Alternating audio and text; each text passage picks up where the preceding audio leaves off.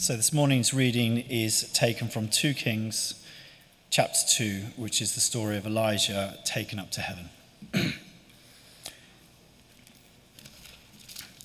when the Lord was about to take Elijah up to heaven in a whirlwind, Elijah and Elisha were on the way from Gilgal. Elijah said to Elisha, Stay here, the Lord has sent me to Bethel. But Elisha said, As surely as the Lord lives and as you live, I will not leave you. So they went down to Bethel. The company of the prophets at Bethel came out to Elisha and asked, Do you know that the Lord is going to take your master from you today? Yes, I know, Elisha replied, so be quiet. Then Elijah said to him, Stay here, Elisha. The Lord has sent me to Jericho. And he replied, As surely as the Lord lives and as you live, I will not leave you. So they went to Jericho. The company of the prophets at Jericho went up to Elisha and asked him, Do you know that the Lord is going to take your master from you today? Yes, I know, he replied. So be quiet. Then Elijah said to him, Stay here, the Lord has sent me to the Jordan. And he replied, As surely as the Lord lives and as you live, I will not leave you. So the two of them walked on. Fifty men from the company of the prophets went and stood at a distance, facing the place where Elijah and Elisha had stopped at the Jordan. Elijah took his cloak, rolled it up, and struck the water with it. The water divided to the right and to the left, and the two of them crossed over on the dry ground. When they had crossed, Elijah said to Elisha, Tell me, what can I do for you before I am taken from you? Let me inherit a double portion of your spirit, Elisha replied. You've asked a difficult thing, Elijah said. Yet, if you see me when I am taken from you, it will be yours. Otherwise, it will not. As they were walking along and talking together, suddenly a chariot of fire and horses of fire appeared and separated the two of them. And Elijah went up to heaven in a whirlwind. Elisha saw this and cried out, My father, my father, the chariots and horsemen of Israel. And Elisha saw him no more. Then he took hold of his garment and tore it in two. Elisha then picked up Elijah's cloak that had fallen from him and went back and stood at the bank of the Jordan. He took the cloak that had fallen from Elijah and struck the water with it. Where now is the Lord, the God of Elijah? he asked. When he struck the water, it divided to the right and to the left, and he crossed over. The company of the prophets from Jericho who were watching said, The spirit of Elijah is resting on Elisha. And they went to meet him and bowed to the ground before him. Look, they said, we, your servants, have fifty able men. Let them go and look for your master. Perhaps the Spirit of the Lord has picked him up and set him down on the mountain or in some valley. No, Elisha replied, do not send them. But they persisted until he was too embarrassed to refuse. So he said, Send them. And they sent fifty men, who searched for three days, but did not find him. When they returned to Elisha, who was staying in Jericho, he said to them, Didn't I tell you not to go? This is the word of the Lord. Thanks, Non. Thank you, Non. Let's pray together.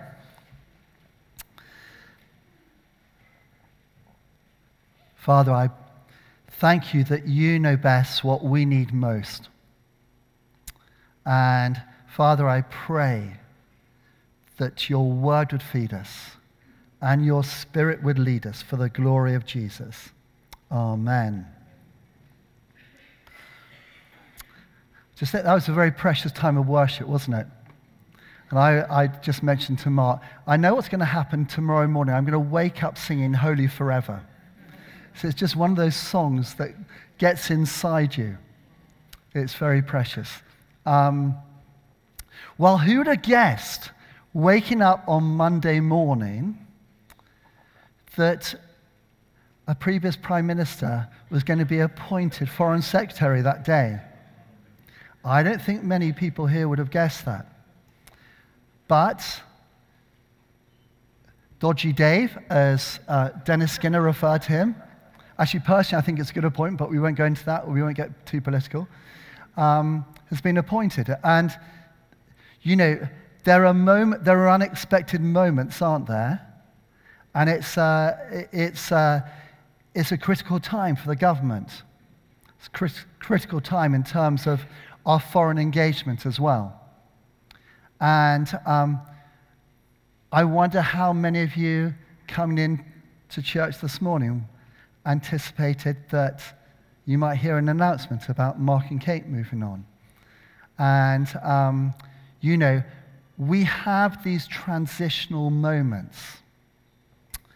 And in our story, as we've continued this series on prophetic courage, uh, it's a transitional moment for Elijah and Elisha.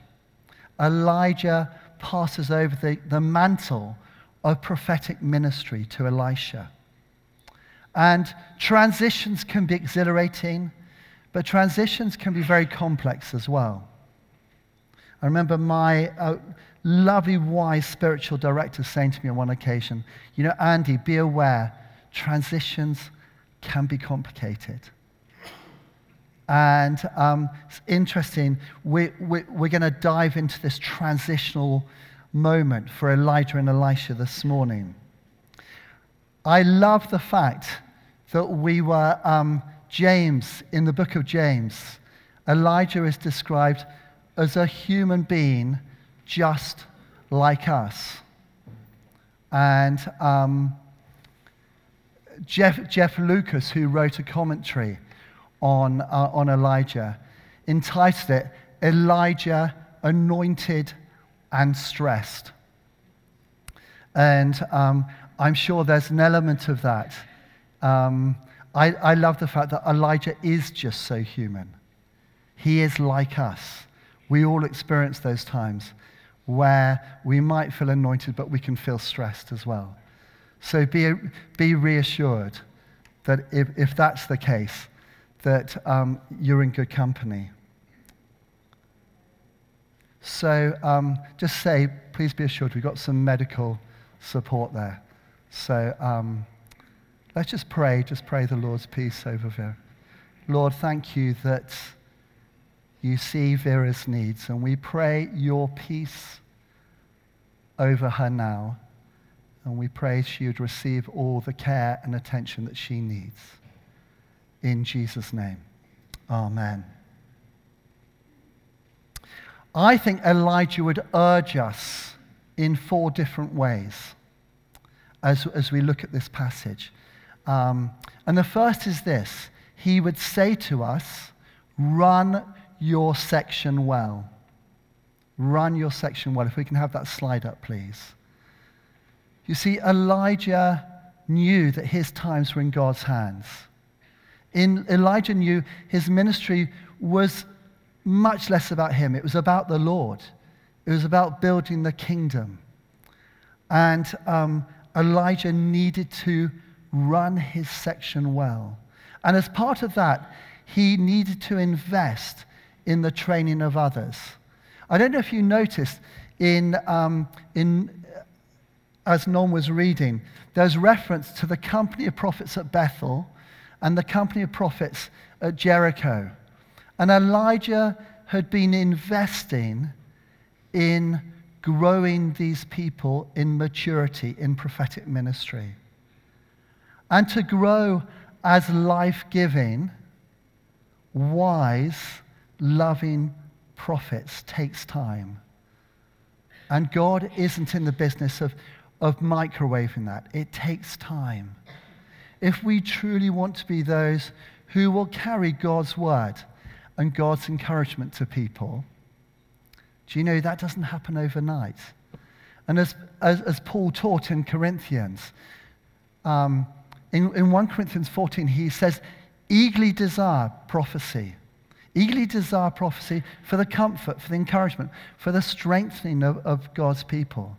But what's the foundation? The foundation is in 1 Corinthians 13 it's love. It always has to be that. because otherwise we will use prophetic words to manipulate. We use prophetic words to point people to us. We might be harsh with them when God isn't wanting to be. And actually, Elijah has been investing in maturing and nurturing these, uh, these prophets.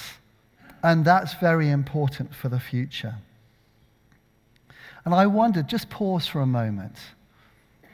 What is God calling you to do at the moment in terms of investing in an upcoming generation?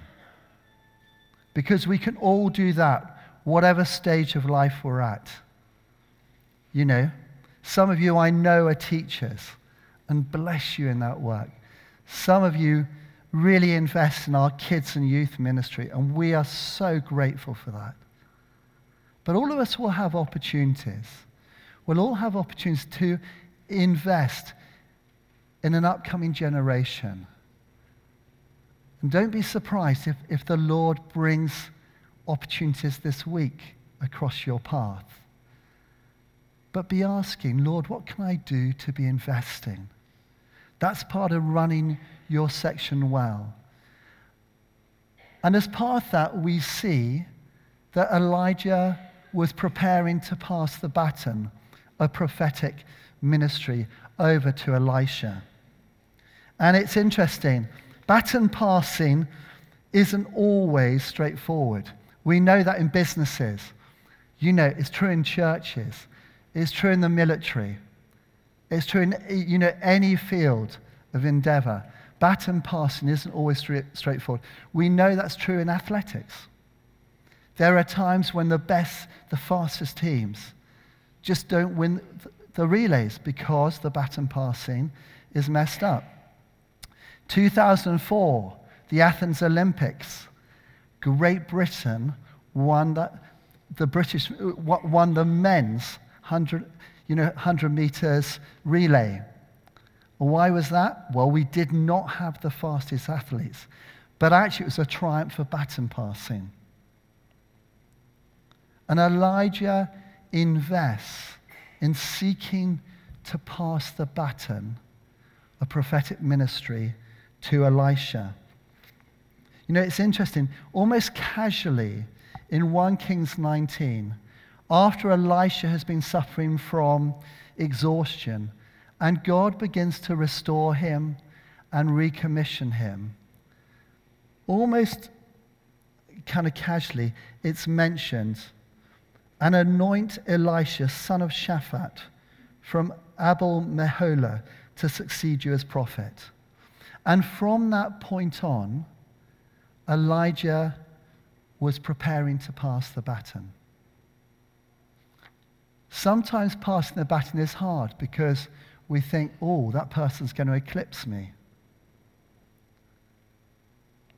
And, and sometimes the Lord just says, trust me with this baton passing.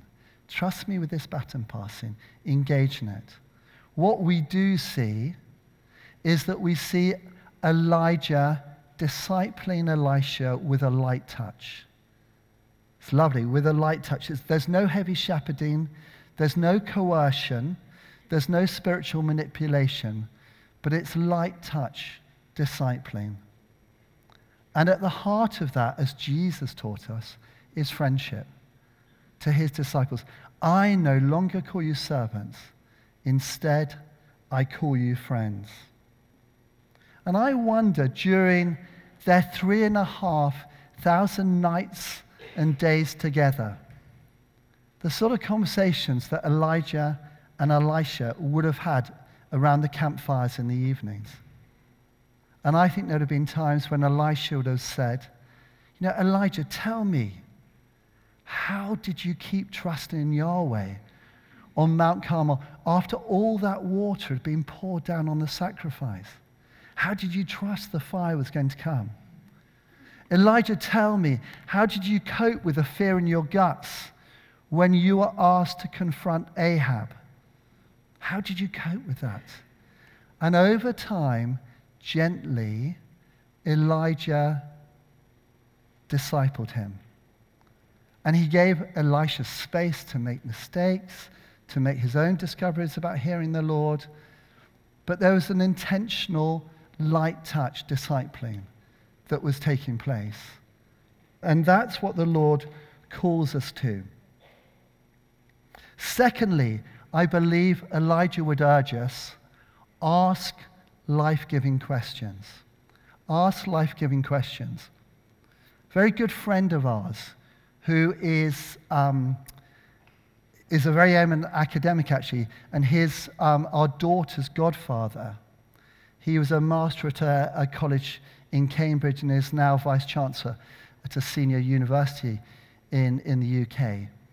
As he was growing up, his parents, when he came back from school, his parents didn't ask him, What were your grades? Or, um, you know, how well did you do in that test alongside other people? What they said was, What questions did you ask your teacher? What questions did you ask your teacher?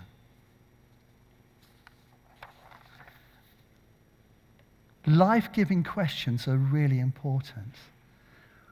As Elijah and Elisha had crossed the Jordan, Elijah turns to Elisha and he says to him, what, do you, what can I do for you before I'm taken away from you? What can I do for you? What a lovely question. And we know that Jesus was brilliant at asking those questions. To blind Bartimaeus, what can I do for you? What do you want me to do for you? And we'd have thought, well, it's pretty obvious. I'm blind. But Jesus had a purpose in it. And part of the genius behind Elijah's question was he was saying, I'm putting the onus on you. You know, Elisha, you need to take responsibility. It's about you taking responsibility for your ministry. And so, how was Elijah, Elisha going to respond? And Elisha kind of said, I want this to be for God's glory. So let me have a double portion of your spirit. But that wasn't for Elisha to shine, it was so that God would be glorified. Let me have a double portion of your spirit. And I think there are times when we ask unhelpful and unhealthy questions. And there are times when God says, just check yourself. What questions are you asking in your life at the moment? Are they life giving questions? That's what Jesus is in the business of. He's in the business of life giving questions. When I heard Mark and Kate's news, I was, just at that time, I was reading Psalm 27 quite a lot. And in there, there's kind of a plea of David's, a question Lord, teach me your ways. Teach me your ways in this time, in this transition. And it's a question I'll be asking over the next few months. But we all, whatever circumstances we're in, we all need to be asking, seeking to ask life giving questions. I wonder what questions the Lord is prompting you to ask in this season. A third thing I believe the Lord would, uh, uh, well, the Lord through Elijah would urge us is to serve willingly and be teachable in the waiting. You know, see, God takes time to mature and prepare us. And He kind of says at times, don't miss out on the training. Don't miss out on the train. There's a purpose in my timing, and there's a purpose in my training. Apparently, this week, a Macallan, 1926 Macallan single malt whiskey was sold for 2.1 million. Now, that's been seriously matured, very well seasoned. And Elisha was matured over those 10 years. And some of the qualities that we can see Elisha displaying, I think, can speak to us as we say, Lord, prepare me in this season. And the first is this he, he displayed a willing heart. Because when Elijah first met him, Elisha wasn't just sitting under a tree daydreaming about his destiny, he was ploughing the field with 12 pairs of oxen. He also came from a wealthy family. And do you know the Father, our Lord, doesn't look for activists, but he does look for workers. He says, Will you roll your sleeves up? Will you be willing to put in a bit of sweat? I remember, um, I remember observing that in Tess when, um, before she was appointed children's pastor. I remember thinking, she's got a willing heart. Claire Inkpen is, that was something that was really noticeable in Claire before she was appointed to her post.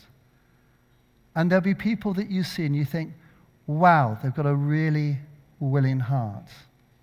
We also see with Elisha that he had a servant hearted spirit. There was something about Elisha. He poured water over the hands of Elijah, and he wanted to serve him. Some of you will remember Justin Tompkins. He had that sort of spirit. Actually, I believe Mark Ambler, our ops director, has a similar spirit. Desire to serve. And it's very precious. And the Lord looks for that as he grows us. There's also an honoring attitude we see in Elisha. Because sometimes it's not easy to wait, is it?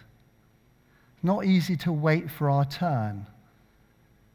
And when the company of the prophets approach Elisha and say, Do you realize your master's going to be taken from you? You know, he could have been tempted to say, Well, about time too.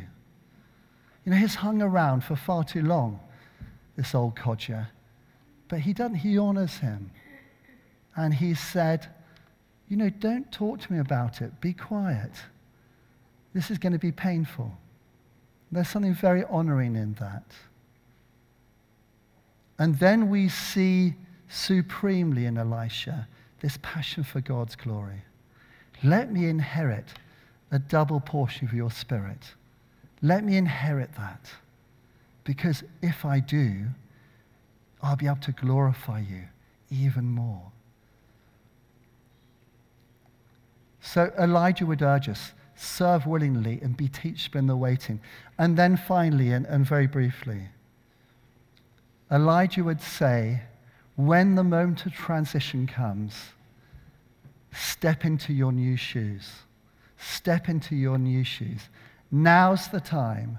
Now's the time, Elisha. Take up my cloak and step into the new shoes of your new ministry. And there are moments when God has said, I've been preparing you, step into your new shoes. Mark and Kate are at that stage where the Lord has been preparing them. And, you know, some of us might have had other plans for them, but the Lord knows his plans. The Lord knows his plans. And the Lord is saying, now's the time you can prepare to step into your new shoes. And that's true for all of us in different ways. You know, when we reach that point, and the Lord will be saying to Elisha, Well done, you've been a great apprentice. Step into your new shoes and walk with confidence into the future I prepared for you. So let's just still our hearts and let's just allow the Lord to seal in our hearts and minds what He's been wanting to say to us.